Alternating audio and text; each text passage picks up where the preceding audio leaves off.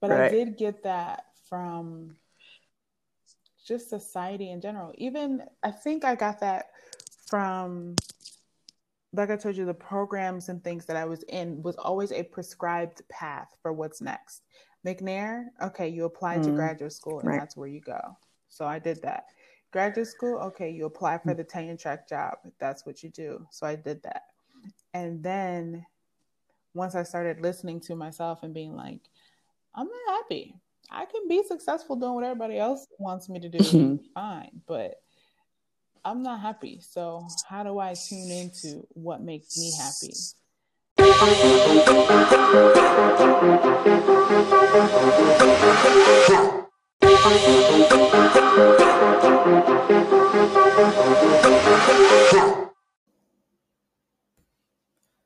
Welcome to Wise and Wine, a play on the phrase rise and shine.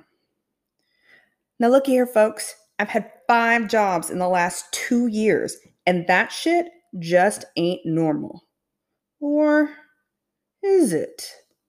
No, no, it's not. So, I'm turning to diverse people who inspire me both professionally and personally with careers that didn't exactly start at point A and end at point B. We'll explore how their families, their cultures, and their communities impacted their career decisions, as well as the exact moment they decided to pursue their passions, even if that passion wasn't a direct path to a pension or 401k. Hopefully, I'll come away knowing how they became the badass, the confident, the strategic people that I admire. And if I don't come out of this project a little wiser, well, at least I'll enjoy the boozy wine ride.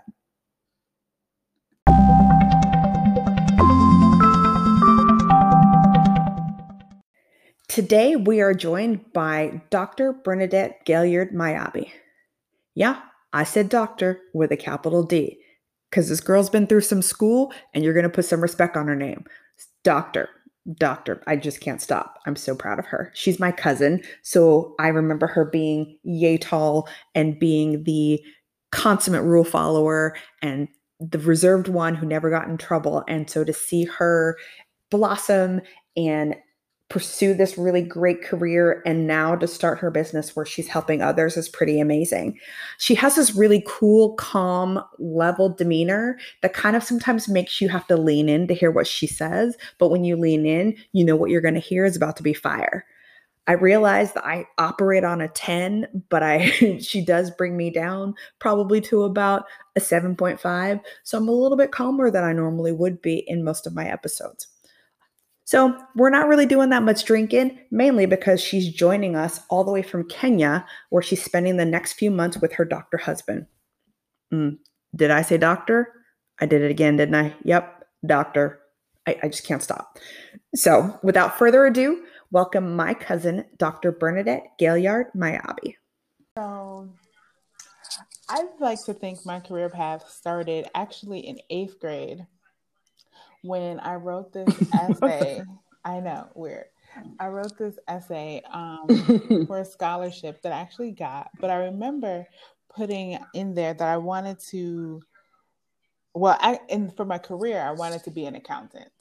That's one thing, but oh. yeah, right. but the thing that I remember most is that I wanted to help people and to travel.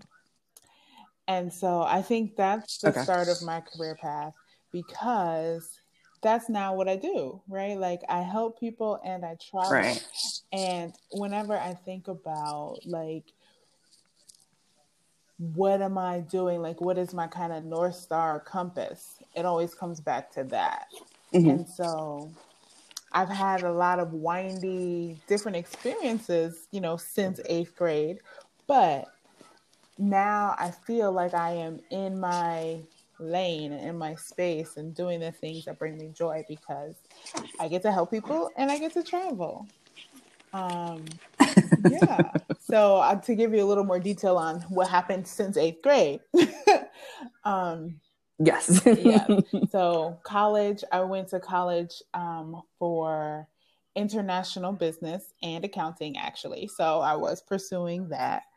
Um, oh, but then when I was in college, I joined the McNair Scholars Program, which is for um, underrepresented students or first generation students who are interested in graduate school. In that program, my eyes were open to like so many different opportunities that come from um, graduate school and join the professorate. So from there, uh, kind of required to graduate school and stuff. So that's what I did. and right. Um, and my yeah, my McNair director was like, nobody gets PhDs in business. Never mind right. that all my professors had PhDs in business, but I didn't know that. Whatever. details, details, you know.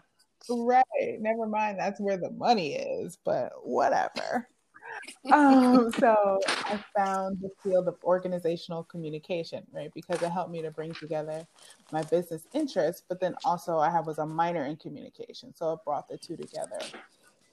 Okay. Um, and so that's what I ended up going to graduate school for. Um, so undergrad, American University in Washington D.C., and then graduate school at UC Santa Barbara. Mm-hmm. Um, mm-hmm in organizational communication. And yeah, that was a great experience of getting to meet all the, it was like the number one country, number one program in the country for my field. So all the big mm-hmm. shots in ORCOM were there and eventually came there. And so that was great. Um, and then I went to Rutgers for my first job after graduate school mm-hmm. as a full time tenure track faculty member. Got there and I was there for six years, uh, between maybe four and a half to five years. And I was like, mm. this is not the path for me. yeah, there's not so, so much traveling once you're at the university. It's like, okay, you're here, you get a couple weeks off, you know, for breaks and things like that and some time off in the summer, but you're not really traveling for work. Actually, the traveling was pretty good. Um, oh, because, really? Like the conferences, yeah, the conferences are in great places. So we have a national association where you go to different places around the country, and then the mm-hmm. international mm-hmm. association, they do one year in the U.S. and one year somewhere else. So that was pretty good. And then like being able to visit colleagues at all the different universities and stuff for different conferences or presentations and stuff was actually great. And it was always on somebody else's dime. So the traveling part was actually good. And the helping people, of course, was good because, you know, helping students and figure their lives out and teaching them and seeing young minds grow and all those good things. Right. But it wasn't like, like I was good at it, but I was like, this is not making me happy. I do not want to get up and do this every day for the rest of my life.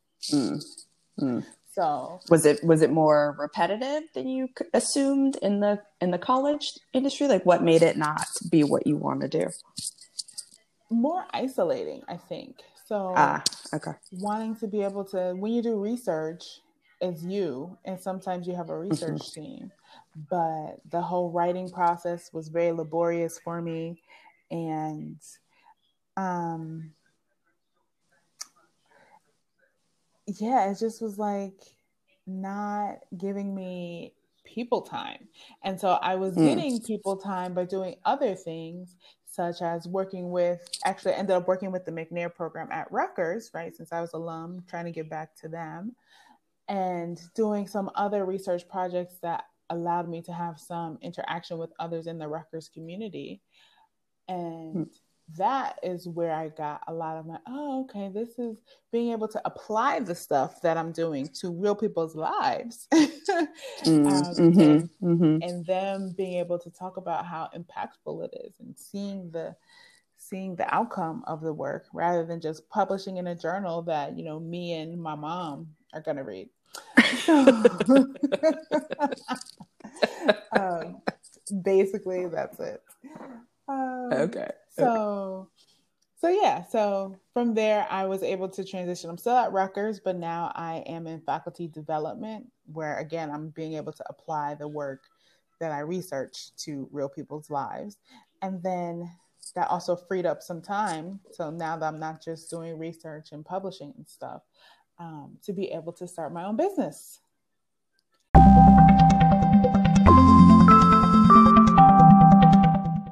Me through the process of when you went from this is what I want to do to where you are now with your business. Ooh, yes. So that was a lot of starting and stopping and am I sure I want to do this or can I do this? A lot of that. Still a lot of that. But mm-hmm. I started officially in 2018 for my birthday. I went with a friend to um, a talk from Tonya Rapley. She's like the My Fab Finance person. Mm.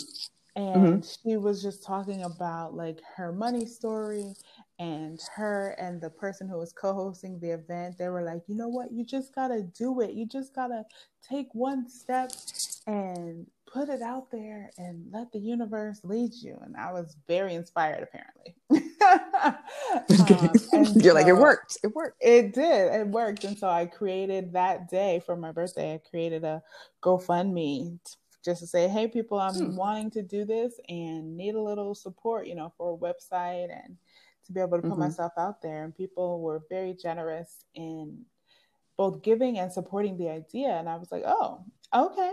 So I guess I can do this. And since then, it was just been a whole bunch of let's put one foot in front of the other. Um, and so I, what did I do? I, I started following a lot of business coaches, got my own business coach who helped me. I took her program and she helped me like it was a do it yourself launch your business you know mm-hmm. five week course or something like that and implemented all the steps put out the call and got really great feedback from people who were interested um, and so i was like okay i guess this works um, then she offered a branding course and i took that one too and was able to like pull together um, you know, my branding colors and kind of my approach. Then she offered a business development weekend and connected me with some people that would help with the website and stuff. So I've been, you know, doing step by step ever since then. And it's been a lot of trial and error, a lot of um you know, okay, I think this is working, and nope, that's definitely not working. Whoops. Yes. And now I'm just to the point where I'm trying to bring more of my full self. So I started with the coaching side of, you know, helping people navigate career transitions, which is great. And now um bringing in the work that I'm doing with diversity, equity, and inclusion for organizations, mm-hmm. because mm-hmm. actually that's more of where my research was for 10, 15 years, so, you know. Mm. Um, so I'm like, all right, I just want to show up more as my full, authentic self. And that's what I've been trying to do for definitely for 2021, but in general. Okay. So, what's the elevator pitch for your business. What's the name of it? Your goals? How do you help your clients? Tell us about your business. Yes. So the official name is Discover U. Um, and that comes from what I was telling you about in eighth grade that I feel like everyone, when they're younger, has this idea of what they want to be and who they want to be. But we get so jaded by life as we grow up that we do the things mm-hmm. that people tell us are the most important or will make the most money or this is what you need to be doing and we stop listening to our inner self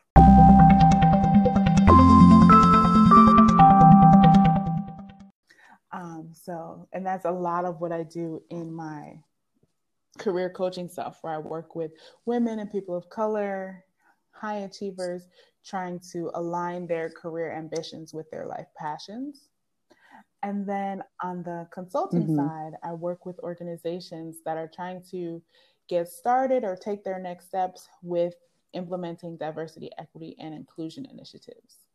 And again, that comes out of my research stuff, um, where I was researching mm-hmm. how people of color are able to navigate organizations in many different ways and how they become how they feel integrated within organizations and places where they feel unheard or misunderstood and and how that impacts their experience within organizations and so i like to bring that to mm-hmm. bear. To organizations of like you think this is what you're doing but actually there are systemic issues that are not you know calling you in particular a racist but there are racist structures that exist mm-hmm. um, that are affecting the people of color and other underrepresented groups within your organization. So let's pay attention to those and see what we can do to fix them. Say what? I feel like yeah, I feel like especially since the George Floyd murders, I've seen so many, you know, we're seeing them on Instagram and we're seeing them on companies' websites where they're saying these things and, you know, the last organization that I left, that's what they brought me in for. They said, Oh, we really want you to be doing, you know, diversity inclusion work. We know it's a, a space that we're missing we'd love for you to do it. So I was like, of course. So I left a job, I actually took a pay cut from another job because I was so passionate about doing DEI work at this really big tent company. And I got there and realized, oh, so you guys want to check a box. You don't actually want me to change anything. You don't actually want things to improve because anytime I had an idea, it was like, oh, well, that's not going to work here. Oh, well, that's never going to change here. Oh, we tried that once. So I was just like, well, then why am I here? Oh, I'm here because you need a face that looks like mine mm. on your website. Exactly. Deuces. and so, it, is that what you're seeing with companies? And are you feeling any, you know, it, it's great that they're asking you to come in because there's some recognition, but are you feeling some pushback from organizations, like you said, when you present them with, you know, it's more than just hiring me. There's real work that's got to be done in your organization. Yes, I'm seeing that. So right now, I mostly work with nonprofits, small to medium sized nonprofits, and mm. even from the beginning stages of, you know, let's talk about what is possible working together.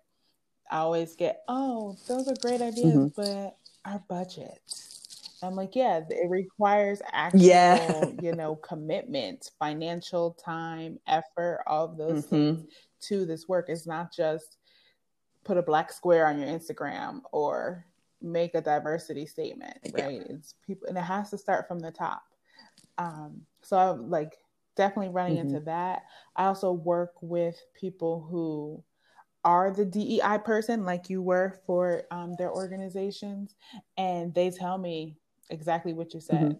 They say they want DEI. I'm the first DEI person for their organization, um, but I'm not on the executive team, or I, I offer suggestions mm-hmm. of what to do, and I get so much pushback and stuff. And so we strategize other ways of mm-hmm.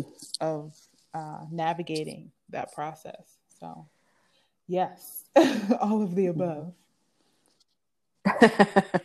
yes, I know. I keep saying I need to hire her. Once I, you know, I need to make this investment in my career. And I think that's really what um, we're shifting towards. And I don't know if the pandemic has forced us to kind of revisit careers and think about our careers. But I think to your point, when you were starting your business and you went to workshops and you went to, you know, branding and you had to make the investment is it's that scary piece behind I have to make the investment but do I have the finances, the resources to make the investment? So, how do you kind of encourage the clients that you work with to make that investment? Because I'm sure that at first they're like, yes, everything you offer, I need.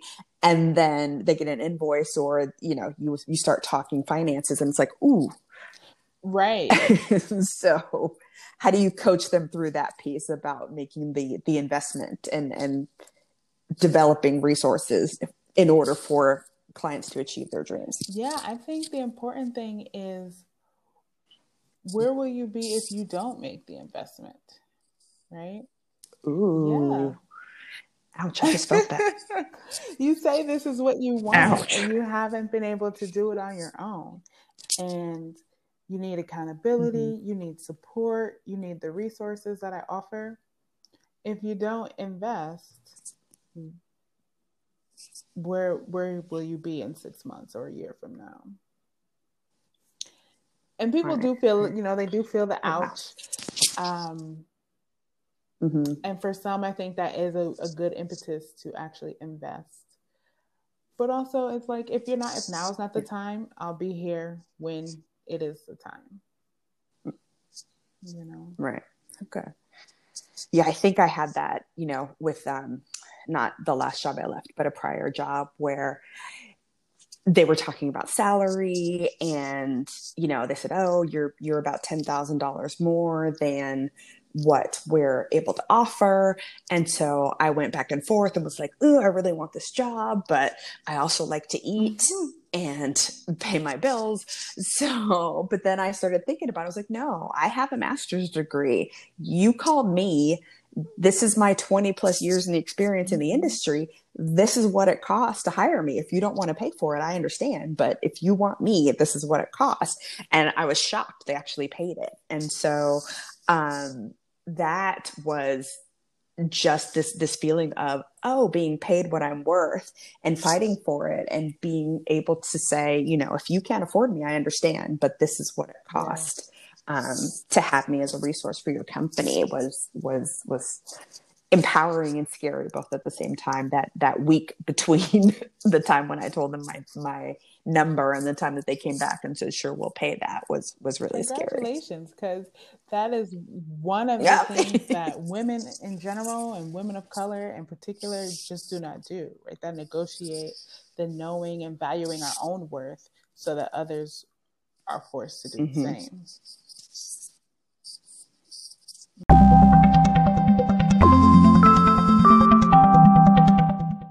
what did you learn about yourself as you created your own business? And what are your goals? What will when will you feel like i'm i'm successful. When i've done this my business is a success. Ooh.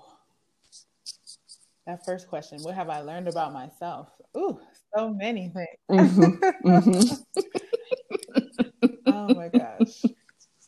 I have learned that i really can do it, number one, um, that I can mm. create the life that I want for myself, right? And have my dreams of helping people and traveling, right? I'm right now I'm in Kenya. I'm doing this from yes, like halfway across the world from you, right? Um I know. That's amazing. So happy. And that I can help people the way that I want to help them, right? So I've learned a lot about just my mm-hmm. ability to to show up and bring my full self and bring a authentic ear as well as perspective, different perspective to the world. So and I just appreciate that so much. Like, mm-hmm. okay, Burn, I didn't know you had that in you, but go girl. uh, yes. And so my dream is yes what are the goals for your business? When you do when you get to this you're like oh i've done it. My business is a success. What is what does that look like for you? Well i'll say my next goal because i'm sure the goals will keep changing but my next goal is to have yes. a six figure year of revenue Nice. I am excited about the possibilities. I mean, I have a day job, so it's not that it's the money per se, but it's the impact of it, right? That like people are hearing, mm. people are mm. resonating with the message that I have to send, and that I'm having an impact out there through coaching, through the consulting, through speaking, you know. Um, so that is my next goal that I'm like ready ready for. so, without taking anything away from your business, is there one tip that you can share with women of color about creating success on their own terms? Mm. The one thing I think I would share is to start with what do you want? Right? To get mm. real clear about what is it for you? Because we, like I said, we go through lives, through our lives listening to what other people want for us, listening to, oh, you should do this, you could do this. Mm. Oh, you would be great at this. Let's get rid of everybody else's voices and find your own, mm-hmm. you know, and write out. So whenever I work with a client, we always start with this question of what do you want? And I have them answer in a few areas of their life because we get so bogged down with career. Of yes, I want, you know, this promotion or I want this job here or I want, you know, whatever. Because work takes up so much of our life. but there are other parts mm-hmm. of our lives that are mm-hmm. important, mm-hmm. right? It's important to think about what do we want in our relationships? What do we want in our personal wellness and self care? What do we want in our spiritual lives and mm. emotional lives? What do we want, even our lifestyle, right? Like, what kind of house are you trying to live in and with whom and where is that house located, right? You can get real specific. I love a good vision board. um, that, that helps to put all of that in front of you because once you get clear on what you want, then you can figure out the steps to to getting there, to at least starting on that path. And no matter what you end up doing, you are feeding yourself, feeding your soul, um, because you're doing stuff in alignment with who you want to be in this world and not who everybody else wants you to be. I have a theory based on zero okay. research or facts um, that people are successful in careers that allow them to integrate their personalities into their work. And uh, I think I've I've related that you and I are cousins, but we're we're pretty far apart in age. And so when when I did get to spend time with you, my impression of you was always the shy one, um, which is likely me projecting my own stuff onto you because I have a older sister like you do that has a huge personality. and then, like me, you also have younger siblings that also have big personalities. So I think, you know, you're the second of four children. Um, your older sister has a big personality, and then you've got these two little twins um, that came along after you. So just kind of, you know, thinking about I guess I always observed you as the shy one just because there was all this other stuff going on. So, A, is that correct? And B, how has your personality shown up in your career? I'm Definitely the shy one, more reserved. and yes, definitely more willing to take a back seat than some of my siblings for sure, in particular my older sister. But you know. uh-huh. um, but and so that shows up and well that definitely showed up in my in my role as a faculty member of just you know taking a back seat and letting mm. other people's you know make decisions and letting their perspectives kind of be showcased over mine even though i had things to contribute. And people were always like but bernadette every time you say something it's so magnificent. And i'm like oh really? Okay so, but now I have been, you know, really conscious about speaking my truth and speaking my, you know, letting my voice be heard mm. in the way that I want it to be heard. So mm-hmm. I think that is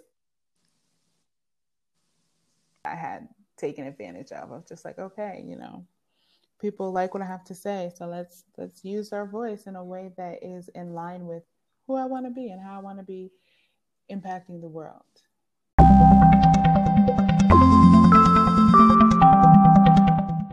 We're going to pivot a little bit. You talked about um, helping people and traveling kind of always being a core um, goal of yours. And I think you know that I planned or prior to the pandemic, my boyfriend and I were planning to move internationally and to um, teach English as a second language so that we could live location independent. So you are in Kenya right now, so you're living my dream.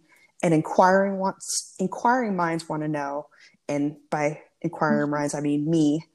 What have you observed about working um, remotely and living abroad? I love it.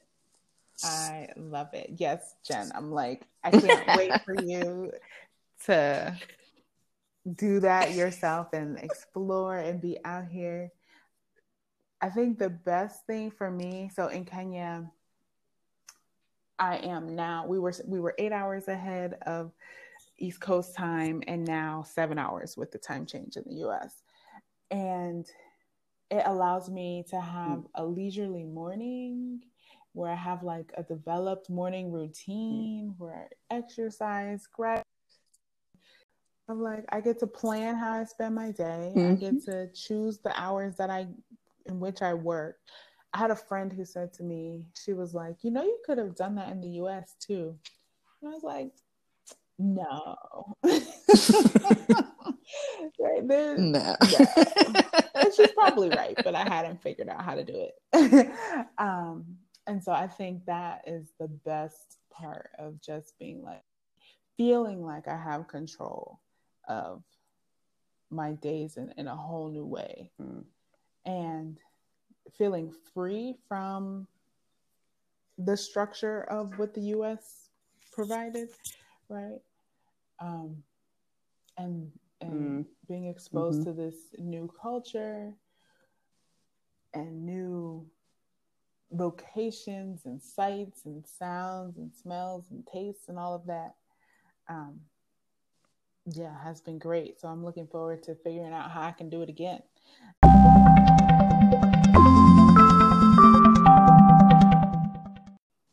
I will say similar to you like my family we were always traveling. Definitely more domestic but mm. we were traveling for church and traveling for family things and had vacations even if it was just to Jones Beach with grandma, you know. um mm-hmm, and, mm-hmm, and, so mm-hmm. I was bit by the travel bug early on in life. So I have found that, yes. And I mean, there's not many, you know, black people that I run into in my travels per se from America. Um, but I have not let that stop mm-hmm. me. I'm like, I'm I'm going everywhere. Anywhere I can get, that's where I'm going. well, for those of us that have never been to Kenya, tell us about what you love about it. You mentioned the sights, the sounds, the colors. Like, if you had to be an ambassador for Kenya, why should why should we travel there? You have to go on safari in Kenya at least one time.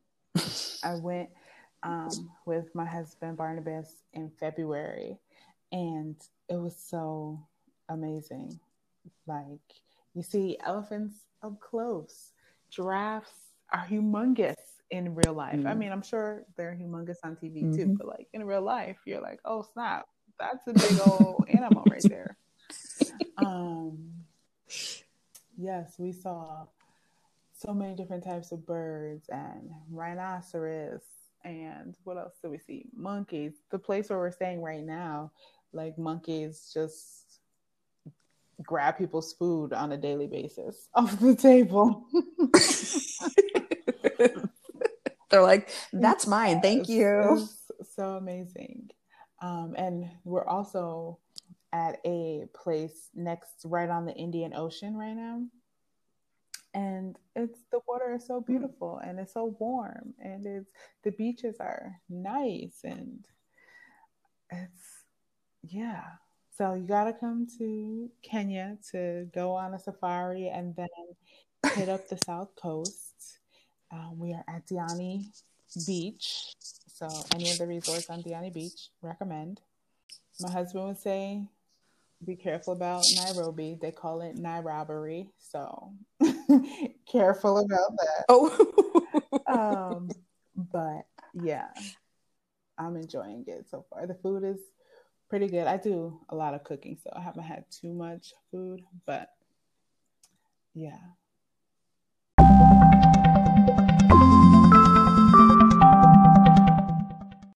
Well, cousin, thank you so much. This was great. I feel like every time I talk to you, I learn so much about you. So, is there anything that you want to leave, you know, my four listeners with um, before we depart, whether it's about traveling or business or uh, following their dream, pursuing their passions? Any kind of last words from yes. you? All of the above. Like, I just think you know, figure out what lights you up and go do that thing. And it doesn't have to be the main part of your career, but when I, I say with your passions, these are the things that you would do you know you would make time or find time to do even if life was crazy right even as i should say life is crazy and so you always want to make time for for those things that bring you joy right because life is meant to be lived and have fun mm. and to smile and to laugh and all those things so prioritize that and the rest will fall into place I think. Well, tell us again the name of your business and where folks can find you um, if they want to use yes, your services. I go by Dr. Bernadette Gailliard Mayabi, and you can find me on Facebook under that name. So lots of names. Let me see. Gailliard is G A I L L I A R D hyphen M A Y A B I, Gailliard Mayabi. Um, on Instagram, I just go by Bernadette Gailliard because Mayabi couldn't fit. um, and then I'm also on LinkedIn under the same name as well. So feel free to follow me on any of those platforms and check me out.